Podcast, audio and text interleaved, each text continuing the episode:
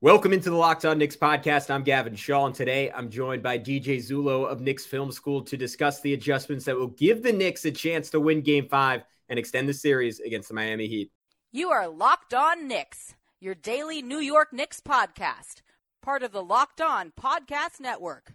Your team every day. And I think we see Willis coming out. There he comes.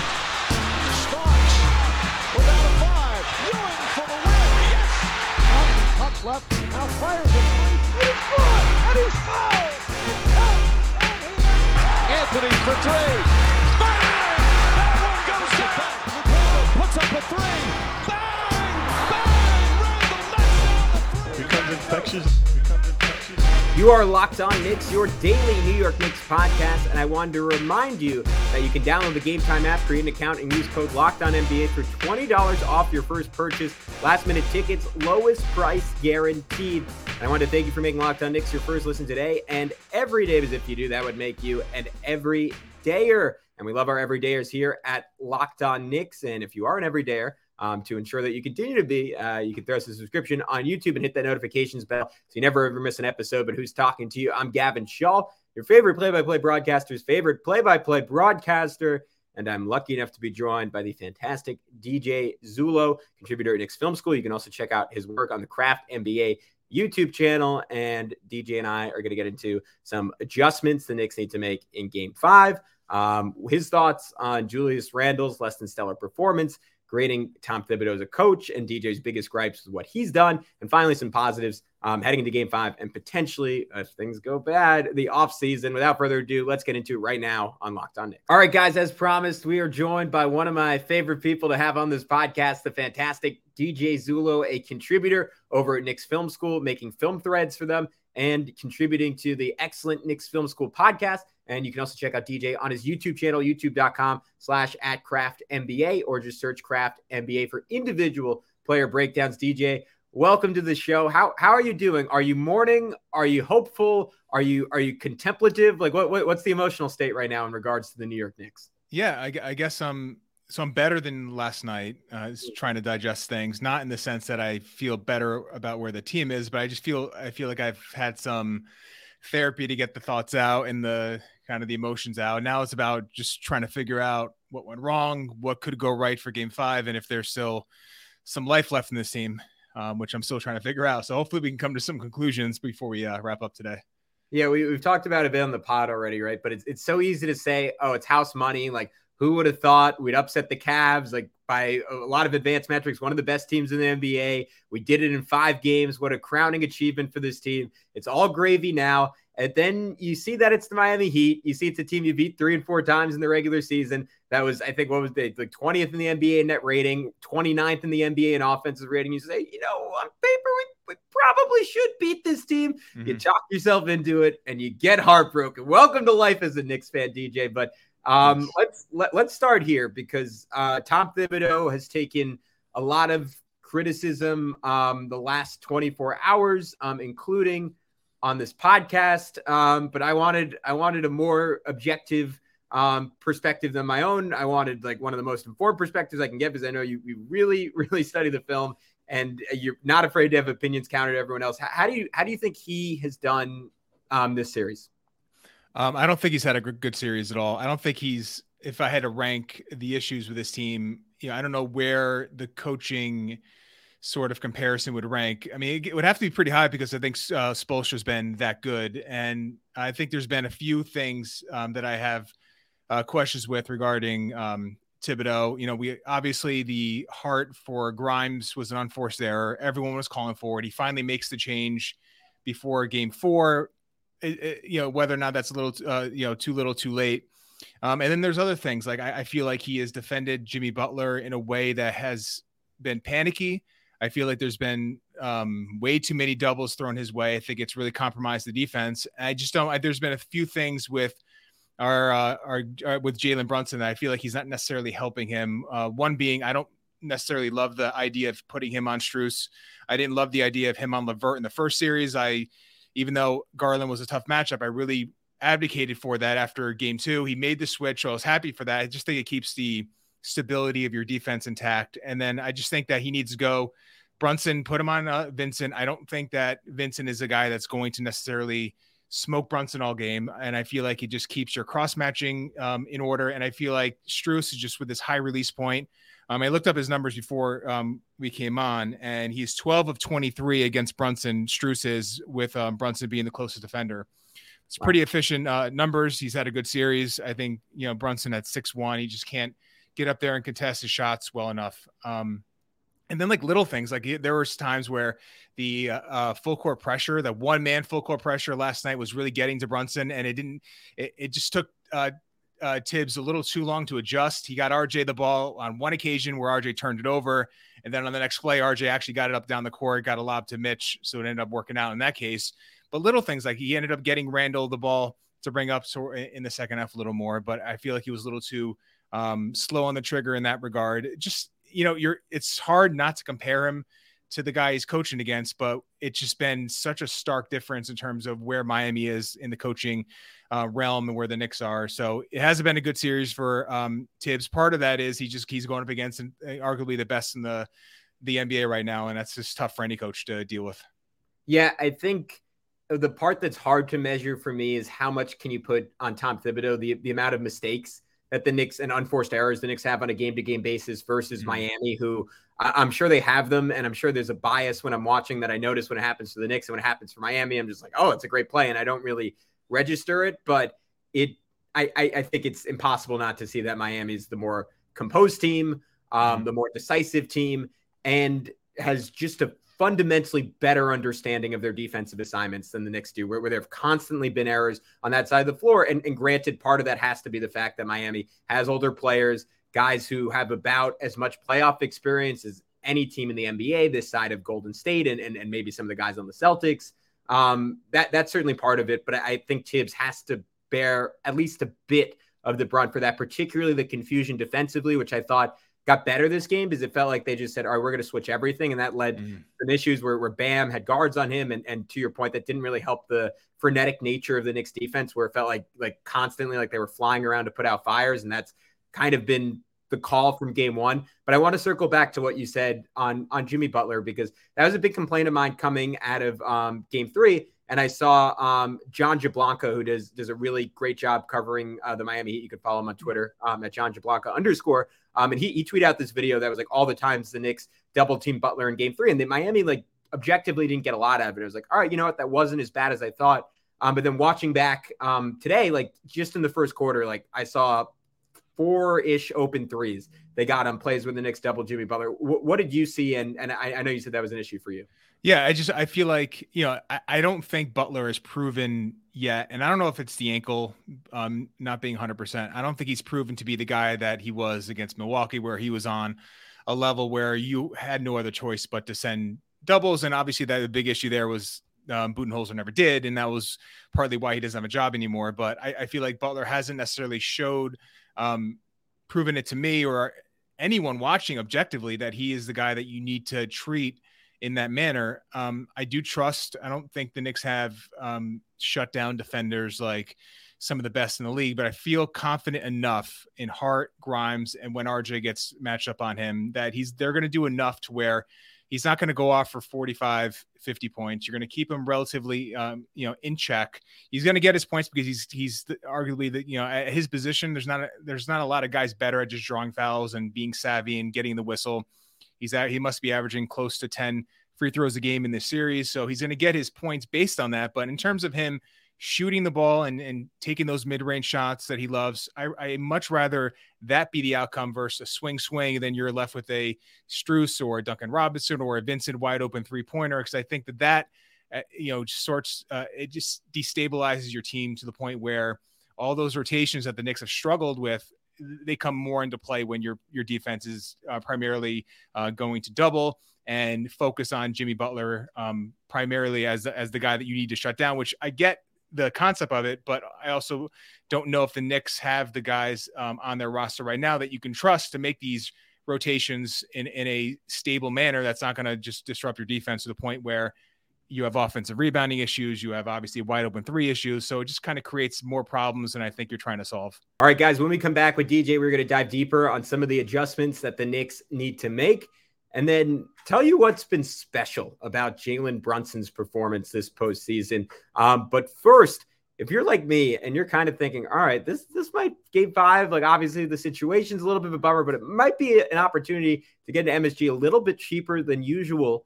Well, there's only one place to go, and that's game time. Is buying tickets to your favorite event shouldn't be stressful. And game time is the fast and easy way to buy tickets for all sports, music, comedy, and theater near you with killer last killer deals on last minute tickets and their best price guarantee. You can stop stressing over tickets and start getting hyped for all the fun you'll have. The game time guarantee means you'll always get the best price if you find tickets in the same section and row for less. Game time will credit you 110% of the difference. Get images of your seat before you buy so you know exactly what to expect when you arrive.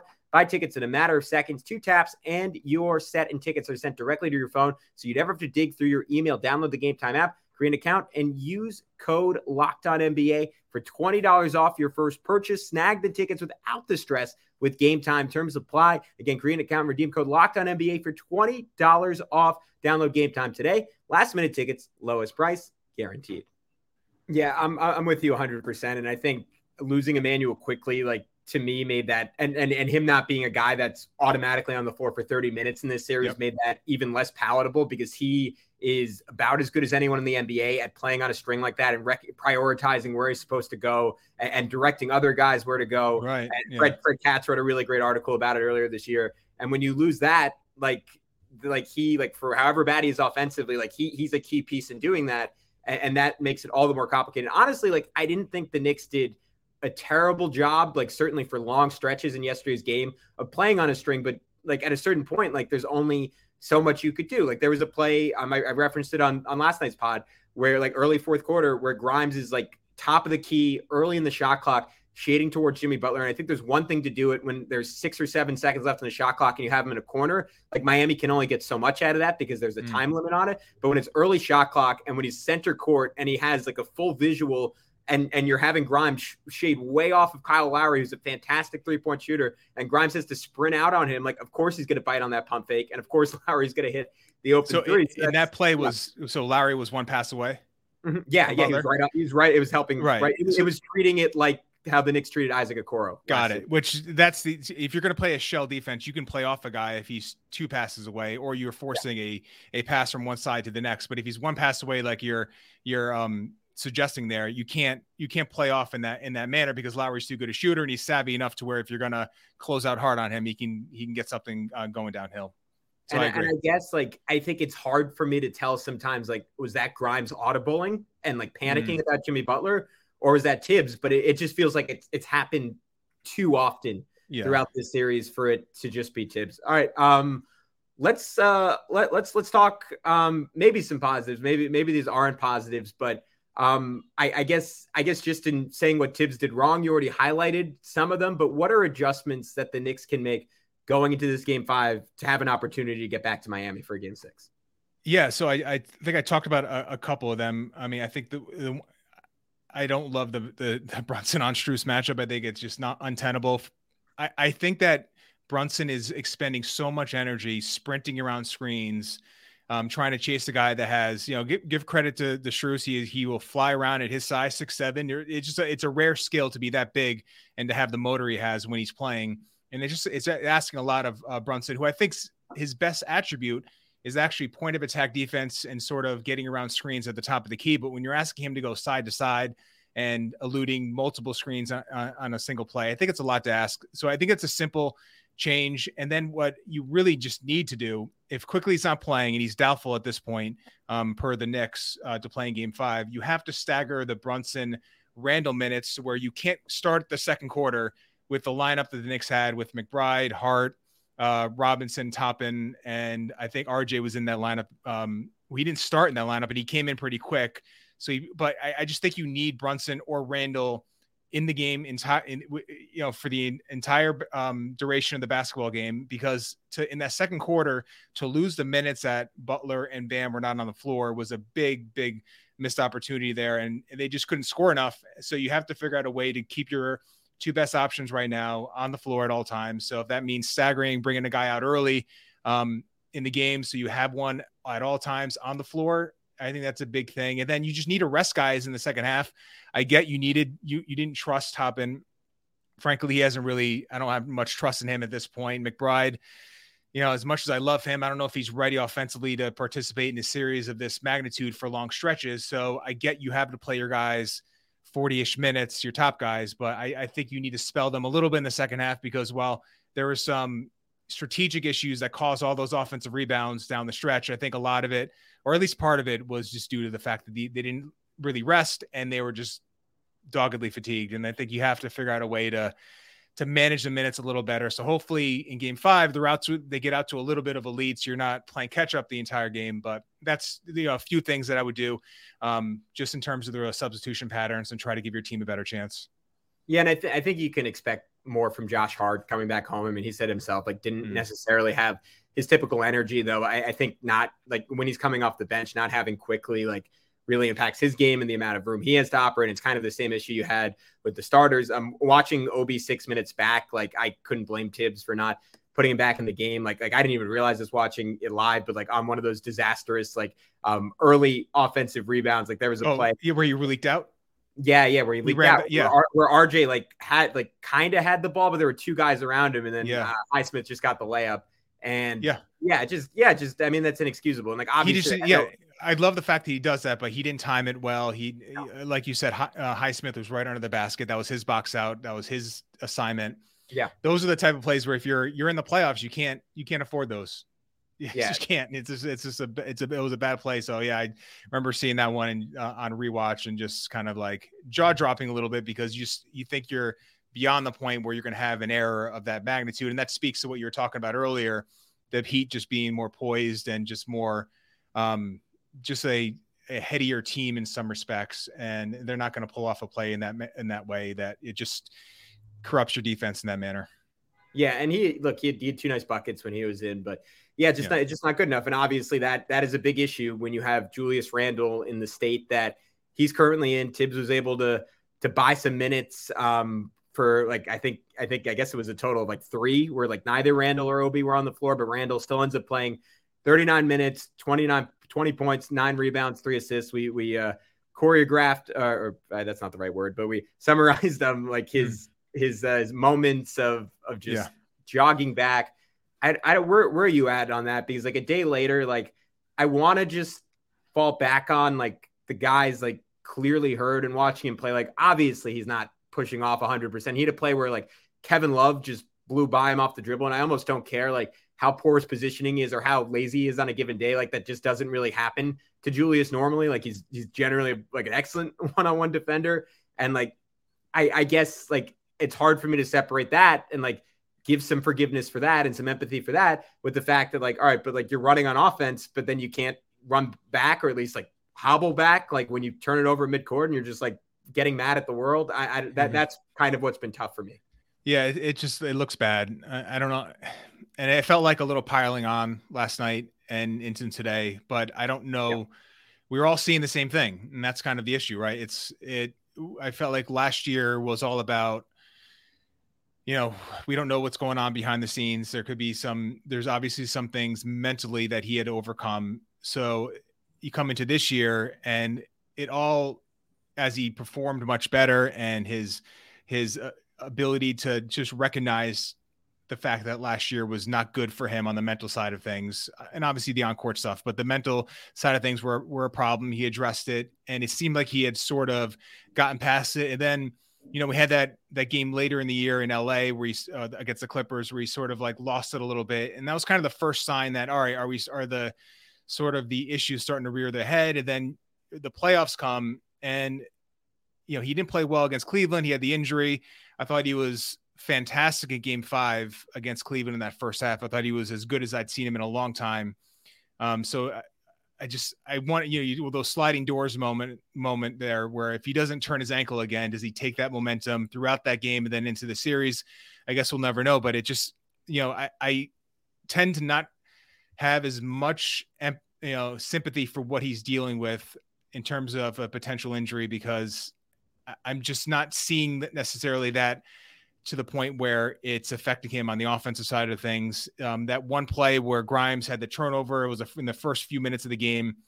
Yeah. Um, Randle didn't get back. He threw his arms up. It was clearly um, not interested in getting back on defense. And that that to me is not based on an ankle injury or the fact that his minute load is heavy. It was right out of the gate. And then the you know the you mentioned the blow by by Kevin Love. It was a closeout that was just you know poor technique. He had another one um, um, in this in the second half. Just again poor technique where he's not yeah, in a stance. His, Cody Martin, right? Against Cody Martin, uh, yeah, Kay, uh, Caleb Martin. Where's it Cody? yeah, I get it. I've, mixed I think about five times. I think it's Kayla, but anyway, in any case, yeah, terrible. Um, and actually, I think uh, Jim Jackson it, it actually called him out on that play. Yeah, uh, Jim Jackson actually called him out on that play for the techniques, and then he goes, uh, you know, it's not something you're necessarily going to teach because he was upright, he wasn't in any kind of a stance. So these are the things where I agree with you. He's usually pretty good when he's ISO'd against someone. He can kind of dig down, and it's a challenge. And but just his effort level has been um embarrassing at times and you know i don't it's confounding because i think if we, we look back at the the Thibs tenure i wonder if him and his handling of julius when he's having these moments is going to be the thing we look back on as like a missed opportunity because when you let it go all, basically all of last season, then how do you necessarily address it now in a situation where you can't afford to lose him? You've never really given him that sort of discipline in a way that's uh, where you're going to hold him accountable. So I think you just have to ride it out. I think you have to hope that his shot making, uh, I thought was pretty good yesterday. His offensively didn't have a ton of issues with how he played. Um, yeah. You hope that he carries it over into game five. Um, but I, all the other stuff is just that's just part of the package, and you have to have to manage it. And um, you know, we can talk at a later time regarding you know what he what does this mean long term for the the team and his fit and where the you know where he should be on the pecking order. But it's it's disappointing. It's um, I actually felt bad in a way you know, because it got so vitriolic on on uh, social media. But you know, it's part of it. Just you know, he's brought this on himself. Um, mm-hmm. And he's just got to he's got to do better. That's just is what it is. And I don't have a ton of confidence that he's necessarily going to bring that sort of effort. I just hope that he can be a really good offensive player, and the Knicks can pull out a game uh, uh, coming up here at MSG. Yeah, and I think I think the frustrating part is like you can't help but feel like what's going through his mind right now is like screw all of you. Like I'm, I'm fighting through an injury. Like I'm in pain every single play. I'm doing my best, mm-hmm. saving my energy when I need to, and like and like some again some part of me like says like yeah that's fair, and then like but then the other part of me like just keeps coming back to like the effect that I got to assume that has on his teammates. And like credit to like mm-hmm. everyone else in the Knicks, because going back to last year, going back to like, well, I, I don't even want to think about four years ago, but going back to last year, like these guys don't show it, right? Like you, you never see right. players yell at him. Um, but maybe part of that is just like, is like, that's like, that's a bad thing that they're not comfortable doing that because like Thibs obviously his favorites. And like, like if, if someone else not named Jalen Brunson knew, would never do that or, or Julius Randle did that, probably out of the game and on the bench. Um, mm. but let's, uh, let, us let's move on to uh, a, a, positive uh, before we send you on your way. I, I don't want to. I, I was almost reticent to ask this question because it, it feels like all right, like I'm just assuming like the series is over, the Knicks are going to lose, and even if that's probably the case, um, I, I don't want to bury them just yet, even even if uh, me and Alex did a little bit last night. Um, but that being said, I, I, probably won't get to talk to you while the series is still going on, at least on air. So, what's something positive you've taken away from this series? That, that if we are um, nearing nearing our demise as as a 2022 2023 mm. franchise, um, what are you taking to this offseason? Like, all right, that was something that like getting that opportunity on a huge stage, like we know about this team, is going to carry forward. Sure. Um, so I'll give you two. Uh, uh, one, I think RJ's performance since Game Two of Cleveland um, has been really good, and I think that I was concerned a little bit after game three because I thought, all right, Miami's now going to a straight up man to man defensive concept. They're really they're not giving him those runways that he had um, in game two. You know, how is he going to perform? He didn't have a great game, obviously, in game three, but he I thought he came back uh, last night and just played really well. And I think he's just he seems more explosive. He seems uh, more, yeah. Obviously, his passing has been has taken a huge leap. So I, I just feel like for the first time, I can pretty confidently say that he's a guy that you can have on a roster and he could be your third best player on a really good team. And that was not something I was thinking a month ago, two months ago, to be uh, completely honest. So that's one. And then think I think Jalen Brunson has to be the other one because you know he's averaging 25 points a game. Uh, beyond other than his three point shooting, everything else has been uh, carried over from the regular season. Uh, he's obviously hurt. He obviously doesn't have a ton of space to operate, especially in that starting lineup especially with uh well especially with Josh Hart playing with RJ Barrett doesn't have a ton of space and has performed really well against two defenses that have keyed in, keyed in on him with multiple defenders, um, good defenders uh, primarily.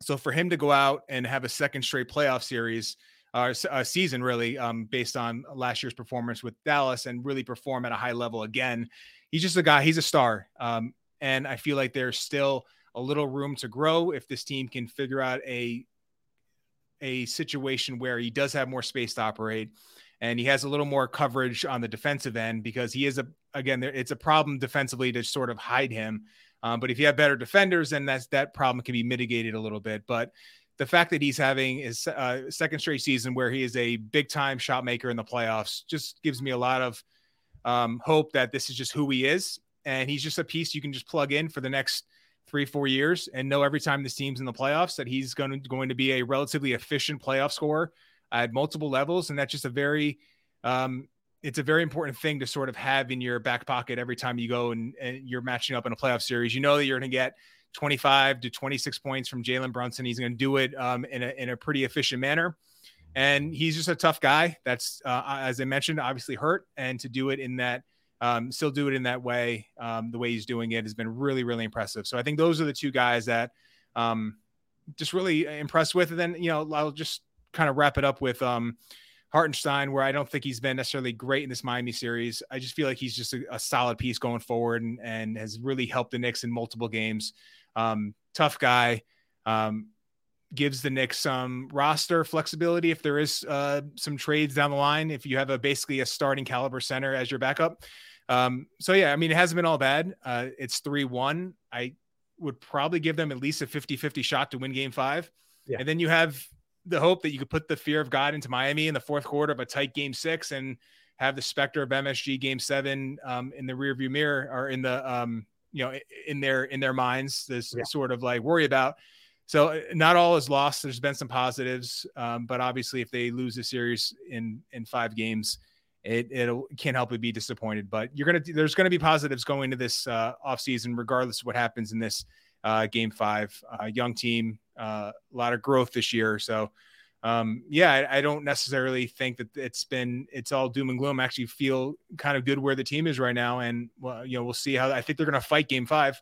I don't know if they're going to have the shot makers to to to pull it out, but they'll be in the game. I don't think the the Heat are necessarily going to do what the Atlanta did two years ago and just sort of like put the hammer down and the Knicks are going to uh, uh, whittle away. I think it'll be a competitive game, and I think the Knicks have a pretty good shot of pulling it out.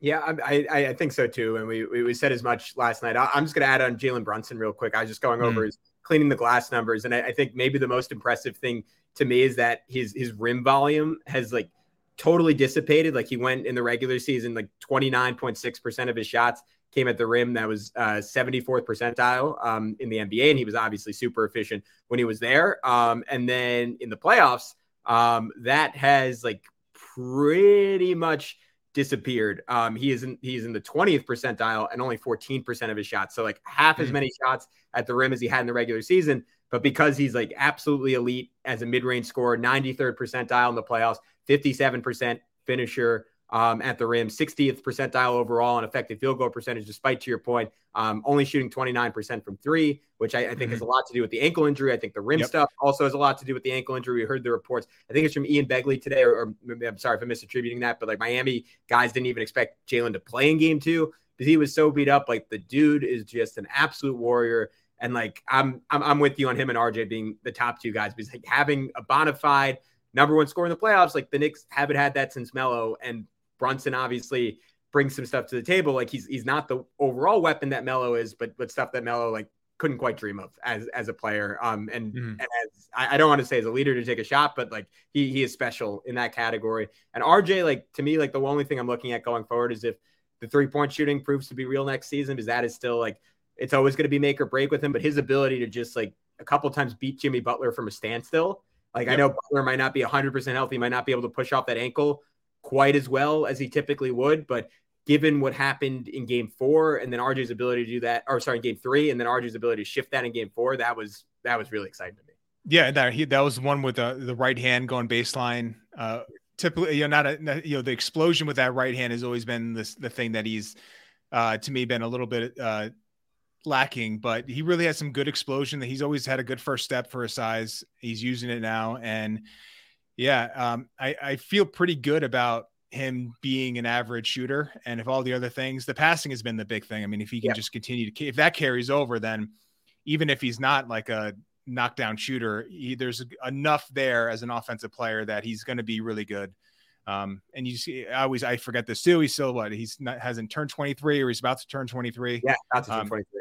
Yeah, so he's he's a lot of room to grow. So he's been he's been fun to watch, um, especially after after you know last year's or uh, two years ago the way his postseason went and the first two games of Cleveland. So to turn it around, I mean, kudos to him. Yeah, mentally he's always been pretty tough. So I shouldn't be too shocked. Yeah, and I think there are there are ways the Knicks can can retrofit their roster, particularly if Julius Randle was moved that might empower RJ to be something that we haven't even mm. really contemplated yet. But that is a conversation for another day right now. Uh, we're, we're, we're going to see tonight if they can take uh, game five. But DJ, before I let you go, can you just tell everyone one final time where they can find all your great work? Thank you. Yeah. Ace uh, underscore Zullo, ACE underscore Z U L L O at Twitter. Um, and then if you search the Craft NBA on uh, in YouTube, um, I do some videos there. Haven't been so um, been busy with the Knicks. Quite, quite frankly, I haven't been. I've only gotten like one video out recently, but I'm hoping to do more. Um, some new stuff coming out down the pike too, as well. So yeah, thanks for having me on. Always appreciate uh, talking this stuff uh, through with you, Gavin, and uh, you always do a great, great work at your end. Big fan of the show, and just keep up the good work, man.